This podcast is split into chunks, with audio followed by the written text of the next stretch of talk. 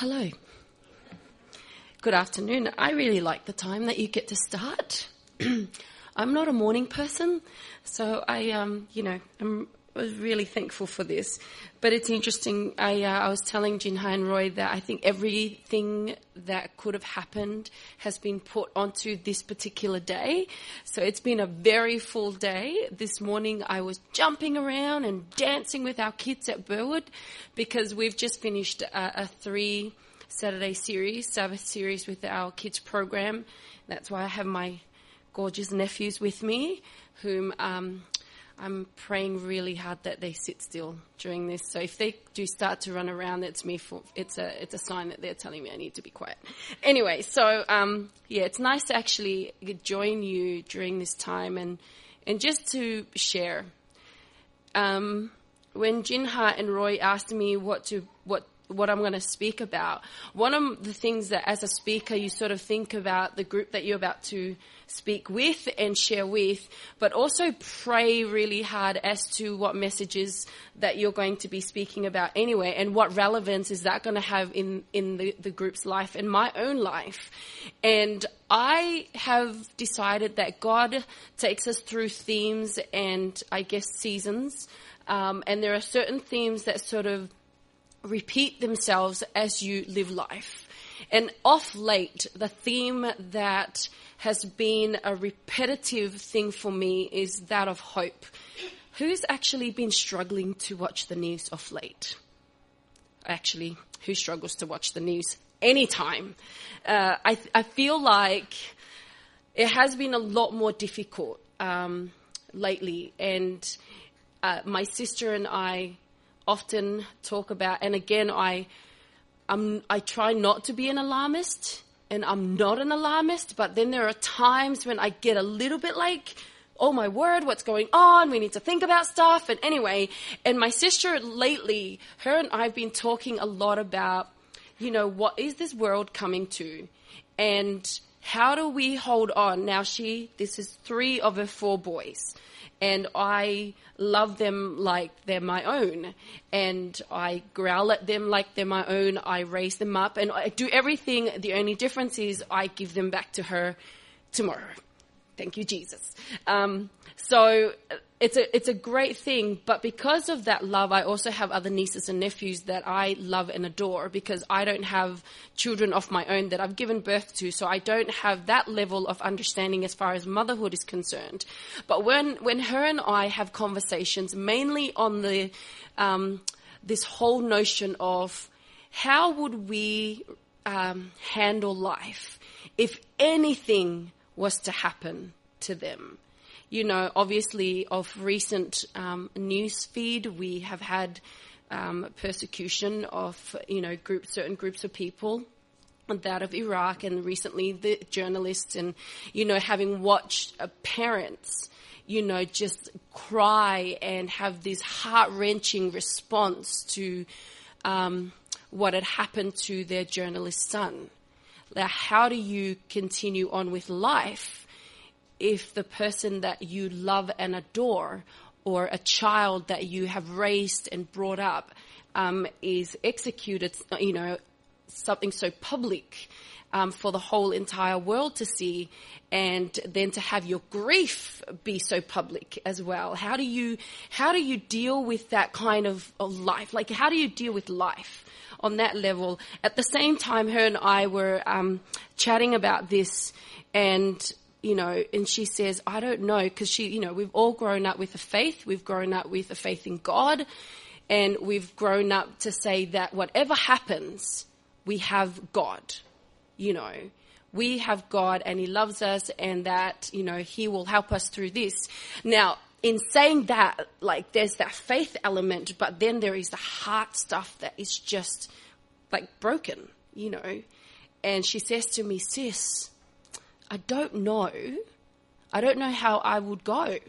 She looks at her little boys, and, and I would look at them as well as my other nieces and nephews, and and she says, I don't know where I would be in my relationship with God if anything were to happen to them.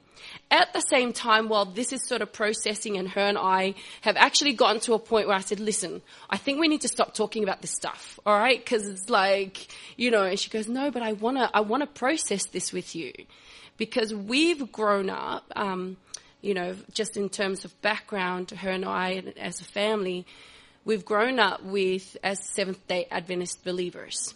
That's our background and our context.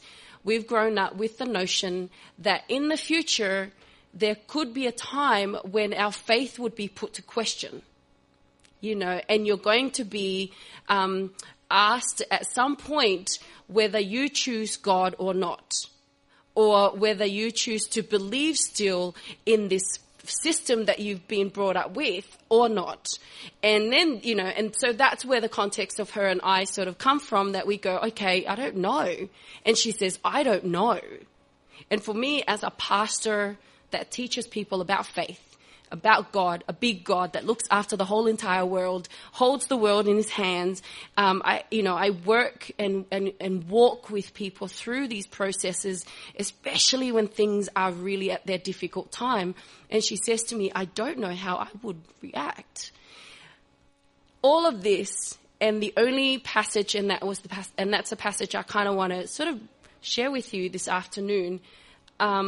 It sort of gives answers, but it doesn't still take away the fact that we are going to go through grief. We are going to go through suffering. And this is the passage in Romans chapter 8.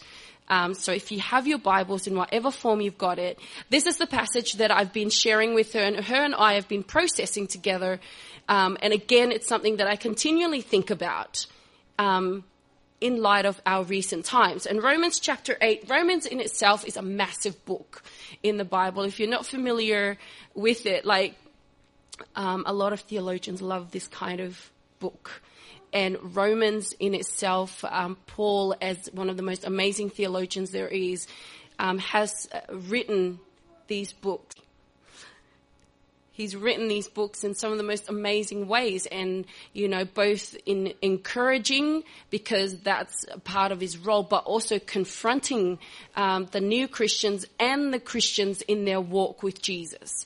And Romans is one of them, a massive book in itself. And this is, and I guess we don't have a whole lot of time that we can unpack it. Maybe in your discussion time, you could do that in your reflection time. So Romans chapter 8, and the part that I guess I would love for us to sort of go through before verse 18, Romans chapter 8, verse 18. And I would love for us to focus on verse 18 to 30. I'm going to read it from the New International Version. I consider that our present sufferings are not worth comparing with the glory that will be revealed in us. For the creation waits in eager expectation for the children of God to be revealed. For the creation was subjected to frustration, not by its own choice, but by the will of the one who subjected it in hope, that the creation itself will be liberated from its bondage to decay and brought into the freedom and the glory of the children of God. We know that the whole creation has been groaning as in the pains of childbirth right up to the present time. Not only so, but we ourselves who have the first fruits of the Spirit groan inwardly as we wait eagerly for our adoption to sonship, the redemption of our bodies. For in this hope we were saved, but hope that is seen is no hope at all. Who hopes for what they already have? But if we hope for what we do not yet have, we wait for it patiently. In the same way, the Spirit helps us in our weakness. We do not know what we ought to pray for, but the Spirit himself intercedes for us through wordless groans. And he who searches our hearts knows the mind of the Spirit, because the Spirit intercedes for God's people in accordance with the will of God. And we know that in all things God works for the good of those who love him, who have been called according to his purpose. For those God foreknew, he also predestined to be conformed to the image of his Son, that he might be the firstborn among many brothers and sisters. And those he predestined, he also called. Those he called, he also justified. Those he justified, he also glorified. Whose like head is spinning right now? Yeah? You're like, what? Who's heard this passage before and go, yeah? Who is now hearing this for the very first time and going, what is going on? So this passage, I guess if I was to summarize it, a few things that we want to, sort of unpack. Basically, this is saying, you know what? Creation itself is groaning. You and I are part of creation. That there is suffering going on. And the context of this is the fact that Paul is actually saying to, those who are new believers of the time and those that have been believers of God and saying to them, listen, this whole suffering thing. And he wanted to sort of compare the fact that they're going through some intense stuff. And then he also talks about how you and I have been subjected to suffering. It's not our choice. When we were born as babies, I guess we had no knowledge of the fact that as we grow into life, we are not going to be, we don't have a choice in the fact that you and I are subjected to some hard stuff. That's a reality. And I think Paul really wanted to put out to the people as they start to get to know God and say, your belief in God, that's going to sustain you, but here's the reality. We're still going to be going through some stuff that we're not going to be able to put, a handle on or be able to even give any easy answers to. And not just that, listen, creation, as in the environment and this earth in itself, is suffering. Now, I don't think that you and I will have to look we don't have to look too far to even realize the fact that, in a way, our world is deteriorating. Environmentally, morally, ethically, there is this spiraling of deterioration. And I think Paul, this was written a few thousand years ago. And this is one of the things that he wanted the people to even just acknowledge the fact that there's going to be some hurt and that it doesn't just happen within humanity. It's happening with the whole of God's creation. The earth itself is going to feel the pain and feel the suffering that we go through just because of the fact that we've been subjected to sin. And I would love to hear your conversation as you unpack this a bit more. And so one of the things that Paul actually says to them, acknowledge this. As you come to know God, know him, the sustainer, but also acknowledge the fact that there's going to be some hurting, some suffering, some grieving, some pain. But here's the thing, and this is where the whole idea of hope comes in. I was listening to a TED talk, and it was one that was filmed about 2003. And the gentleman, I didn't watch the whole entire thing, but a couple of minutes into his talk sort of caught my attention. And one of the things he talked about was this whole idea of hope. Now, the context he comes from is not a spiritual context, and he made that very clear. He said, listen, this whole idea of hope, because he must have been sitting through some presentations on changing the becoming a world changer. And he, at the end of this time, actually came out with the thought, you know what? I have hope in the fact that in the room that he was in, there were groups of people and individuals that wanted to change the world for the better, both it being socially, financially, economically, all of that. There were people that were driven to want to make the world a better place. So, he went Googling and going to libraries and, researching, as I have kind of done, probably not to the extent that he has, but looking into the whole idea of hope. Where does it fit in with our lives? What does hope do to us? How does it even help us to go to that next day and wake up each day and go to our jobs? How does hope contribute to our lives? And so he talks about this whole idea, that hope is this thing that makes you look towards the future and say things are going to get better. Will that be an okay way of looking at hope? Yeah?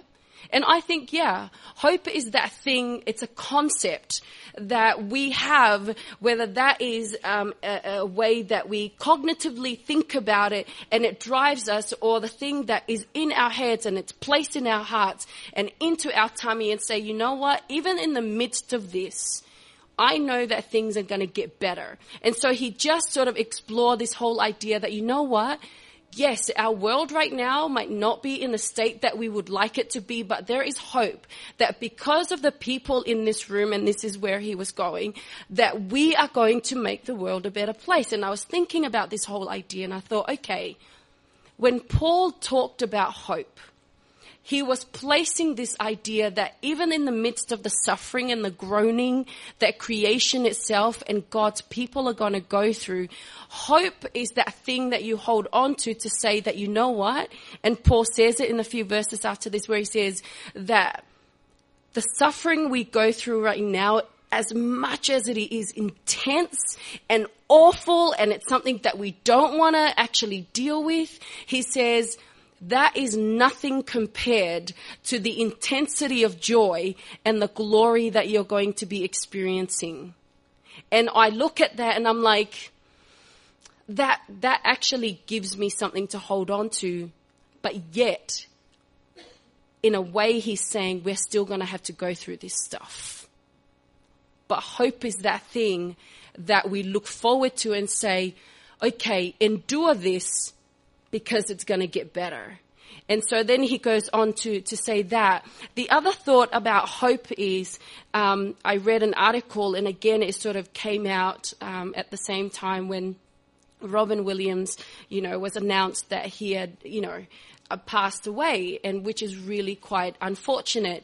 And I think he was a psychologist or a counselor, and he sort of wrote about this whole idea of hope again. He says, when people are going through stuff and going through life, hope is that thing that gives you that next step. It's that next thing that keeps you alive. Hope is that next, whether that is the next appointment that you have, whether it's the next dinner that you have, whether it's the next person that you see. It's just that idea of next. And hope is that thing that gives you the next thing. And so I think about this and I look into Romans and what Paul was really trying to convey to the people that he was sharing this with, and also the future readers of this passage, which is you and I. And he says that, in the midst of this, hope is that thing that is next. It gives you the next thing. And I look at that, I'm like, I love that idea. And then he goes on to say, hope is also that thing that moves you to action. But also, hope is that thing that also not only just moves you to action, but also moves you to action with peace. And I'm like, okay, let's explore that a bit more. And I know for a fact that for me, peace and hope go hand in hand.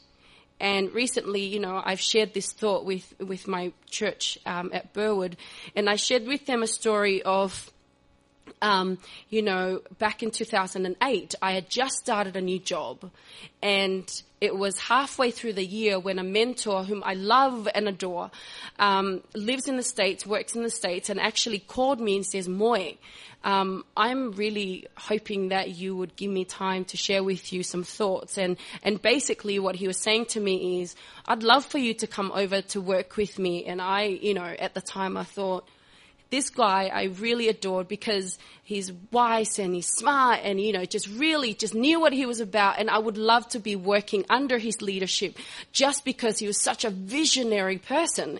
And I really wanted to work with him. So when he asked that, I was just like, oh. And then I thought, oh, wait a minute, I've just started a new job. I'm only halfway through my first year of it. And so I was like, oh, buddy, I've just started this new job. But then he says, you know, sort of dangled, he says, Moy, I'll fly you over, come and check it out, and all of this. And so I did. I ended up going to the States. They flew me over and they shared with me the role that they wanted me to, you know, to play and to be a part of this amazing team at a medical center and, you know, with the church that was there, and I wanted to work with all the medical students. And I'm like, This is really cool. Like, you know, I thought I have no qualifications to be working with medical people, but this sounds like really awesome. Anyway, so, you know, we sort of explored the idea. I came back, and at the same time, I had just started dating my now husband. And I'm like, oh, that kind of puts things in kind of, that's a bit complicated now, because I really want to go there, but I really like this guy anyway. And I said to these, you know, my beautiful friends, I said, listen, there's this guy, I don't know where it's going, but, you know, I'd really love to explore what's going to happen with him. Anyway, the second time they flew me over with my now husband. I really praise God he's now my husband, because they spent money on this guy. But anyway, so we flew over, and I remembered, because I actually said yes to them after praying, after talking with a few wise people in my life and mentors and all those kind of stuff, thinking that, yep, I was settled. This is the thing that God wanted me to do. And then I remember the second time they flew me over, and my, you know, Adrian, who my husband is, I just remembered saying to him, you know, I'm feeling a little unsettled. We flew back to Australia.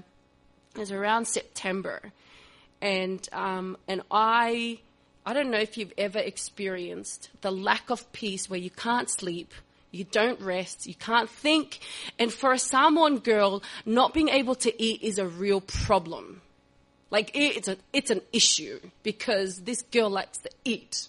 All right, like, I enjoy my food, you know, I enjoy community, and I enjoy doing all of that kind of stuff with food.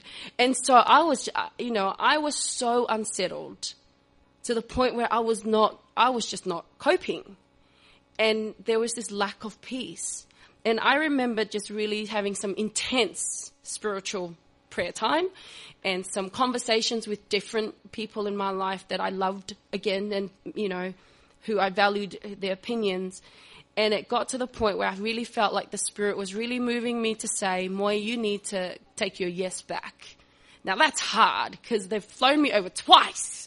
They've done some really cool things, and it was really awesome, and I really wanted to go. And I was feeling sick in the stomach, but I wanted to sleep, and I wanted to eat, and I wanted peace.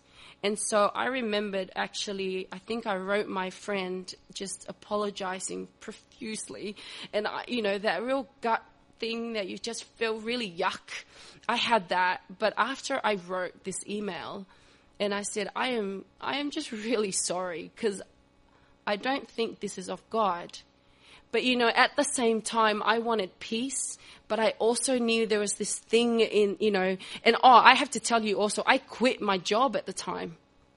So, yeah, I had quit this amazing job that I also had, and I wrote to the board, and I told them, oh, by the way, I'm moving to the States, so thanks for appointing me, but I'm going. And I'm like, oh, man, I got myself in such a pickle. And so then I had to say no to this job. But then I'm like, but I really like this job too. So, it was really awful. You know, just that moment when you're just like, I just want to die. No, I didn't, but it was just really awful. So I said no. It took my yes back and apologized. I felt really awful, but at the same time, I had to rewrite and take back my resignation. But there was this thing that was hanging in front of me that said, things are going to be okay. And I had to take that next step. And so after I took that step of taking my yes back, and then take my resignation back, I was a lot of taking back, my word. I knew that, you know, someone had said to me, Moy, things are going to be okay. You're going to be okay. And it was that thing that sort of dangled in front of me that allowed me to do all of this. And I can tell you that when I did both of those things, I slept like a baby, and I think I ate a whole horse. No, I don't eat horses, but I ate really well. I enjoyed food once again, and I was able to just take this cloud off and lift whatever was on my head and off my shoulders, and I was able to see light of day again. But there is this thing about peace and hope that goes hand in hand, And I think for Paul, one of the things that he wanted the people to know in this, right now in the midst of it, it's yuck and it feels awful and it's just you can't really see beyond this wall that you're facing. But he says it's going to be okay, because what you're going through right now is nothing compared. And again, if I was to go back into my own life, I would have had an amazing time at the States. But now I just celebrated 5 years of marriage. I know, it's pretty cool. I like it a lot. And, and for me, I couldn't have foresaw that. I couldn't have seen that coming. Because a few months later, my then boyfriend, now husband, proposed, and I'm like, yes. Anyway, and I then stayed on, and they gave me back my job. Praise the Lord. I stayed on for another 6 years, and the most amazing years of my life over the last 6 years, because I was able to then take those steps that moved me to action, even though it wasn't the best action that I wanted to take, but I did it anyway because of this thing that said it's going to be okay and what's coming is nothing compared to the suffering that I was then experiencing. And I have been able to experience joy, and there's glorious days. But that's just on a personal level. But here, in the sense, is a lot more of a, it's a much more of a global, universal scale of suffering. Sin has done something awful to our world. We have an enemy that just wants to destroy this earth and destroy humanity, and destroy any hope that we have in life and in future. And one of the things that Paul really wanted to encourage the people and the listeners of the time and the listeners of now is to say, you know what? I'm going to dangle this, because he actually uses the word hope in this passage a few times, because he really wants people to see the fact that we might not be able to comprehend how good things could be, but give it a go anyway. And that's what he really wanted to do. And, again, and I've shared this before with some others, and Scott and Evelyn are here, that I've never given birth. And who's a mum here? Jin Hai. There, we've got two mums here, so you know what it's like. And Paul actually compares the suffering that the earth, the creation and humanity are going through to that of, giving birth. There is this intensity, and I've only ever watched my sisters give birth, and I've cried every time because I can't take their pain away. But then, they've had beautiful baby, so I had to keep reminding her, you're going to have another beautiful curly-haired boy, or girl. She ended up with 4 boys, but that's what happened. And another sister-in-law, I'm like, listen, you've got beautiful, gorgeous babies. That's what you're going to... And so Paul is really wanting to make some comparison that is, I guess we have an idea for the men. You get a baby, apparently, that's what happens. And so you don't really get to understand that way, but you understand it from the perspective of you see it happening. You see the suffering, you observe it, and you feel it because someone that you love that's going through it. But at the end of it, it says, you're going to have this amazing gift. And if I can dangle it there, that's what it's going to be like. And, I guess today the message is really just to share with you, and I don't know your journeys. I've only really shared a little bit of mine. And one of the things that is great, and I love about, I guess, the whole God element in life, is that hope gives us that next thing. Whatever that would be, it'll be, and that's one of the things that God wants us to hold on to, that hope tells us that whatever it is that's going on in our lives, things are going to be okay with God. And one of the things that when Jesus came to this earth and lived the life that he did and did what he did on the cross. And then, you know, he walked it, showed us what God is like. He basically did just that. He dangled and says, you know what? Because of God, there is life, and there is life that is beautiful and abundant, even in the midst of yuckiness of life. And because of God, there is going to be life that's going to be better than what we have right now. And it's an unfortunate thing, because we could have so many discussions on it, and like, can we just end it now and let's have that better part?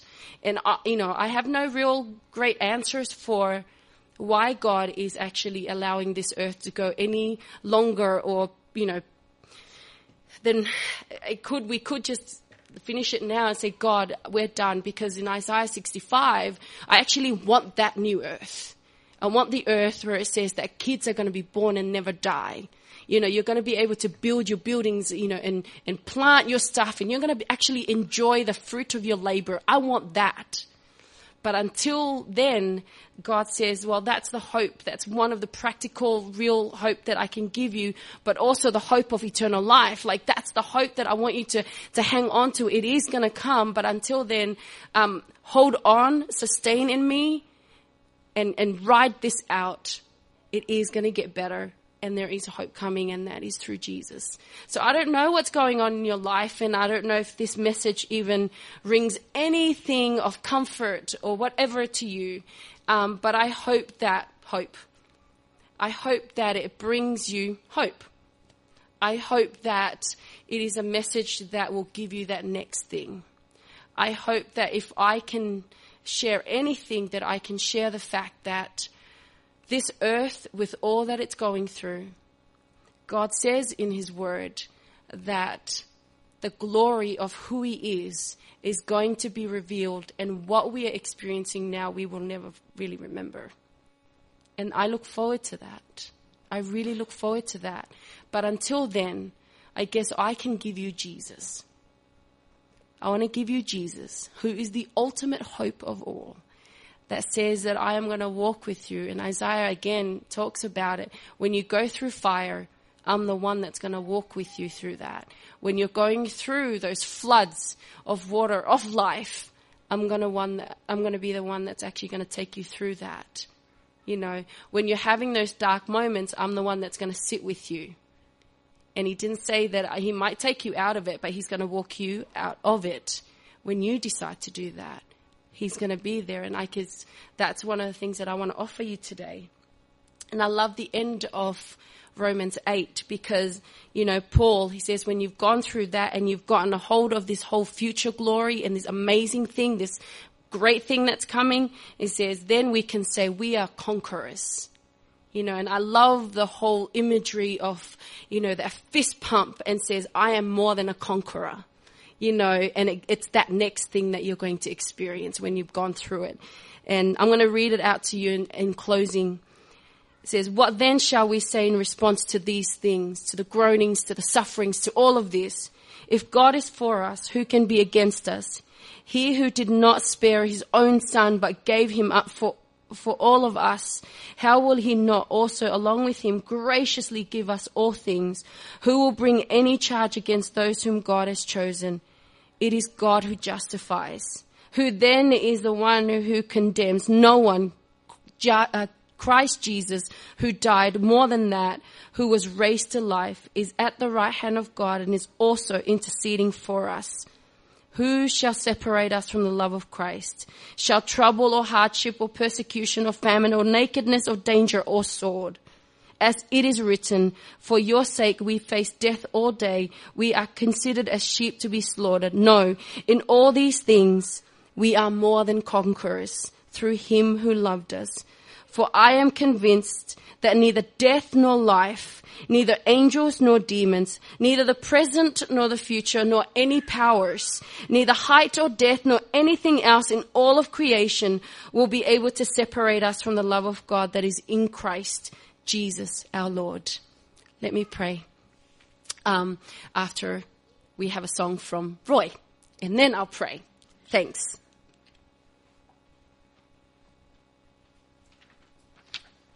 I always pray first on mistake because I still don't know how the program runs, and so it's nice to have someone to remind me. So anyway, no, I'm in the exact same boat as you. Good afternoon, happy Sabbath, everyone.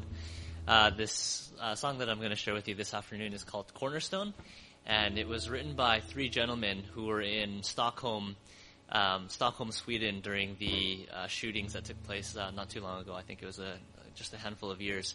And it was said that the shootings really affected the community in a very dramatic way. And there were children that were really had a lot of fear. There were individuals that had experienced a lot of fear. And so these three gentlemen got together, and the song Cornerstone is based off of a famous hymn. And they basically did a different variation and added a different chorus to the song. And it was a song that really ministered to the hearts of the individuals. And so if you're going through something, I invite you to just reflect upon the words of the song as you see them and as you listen to them. And if you're even inspired, feel free to join in if you'd like. I just hope that you'll be blessed by the song and by the music.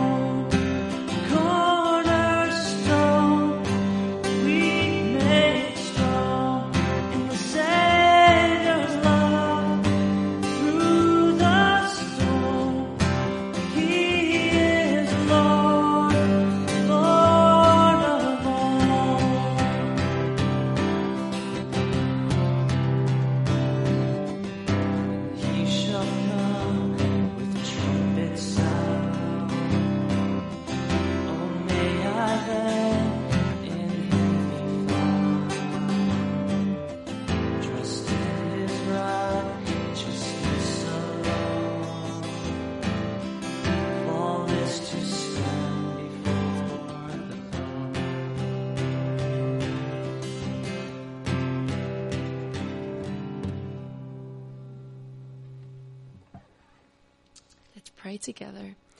Loving Father, we just we want to just pause and thank you for the fact that in Jesus we have hope. In you we have hope.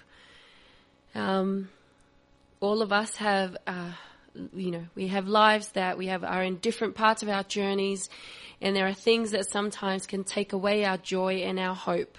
And today we want to just cling to the fact that whatever it is that we might be going through, that we can have that thing where it says that it's going to be okay. And because of you, although we're going through some intensity of pain and whatever it is, that we can trust in the fact that because of who you are, things are going to be even better than what they are in this time. So Lord, I want to just place all of our community here in your hands and ask that you'll just be present in life's journeys, and that you will answer the prayers that are uttered silently in our hearts, and that you will attend to the needs that we might not be able to vocalize, but you do. And so I just pray that with that you will do what you need to do with each and every one of us. Thank you for being our God, our friend in Jesus. Amen.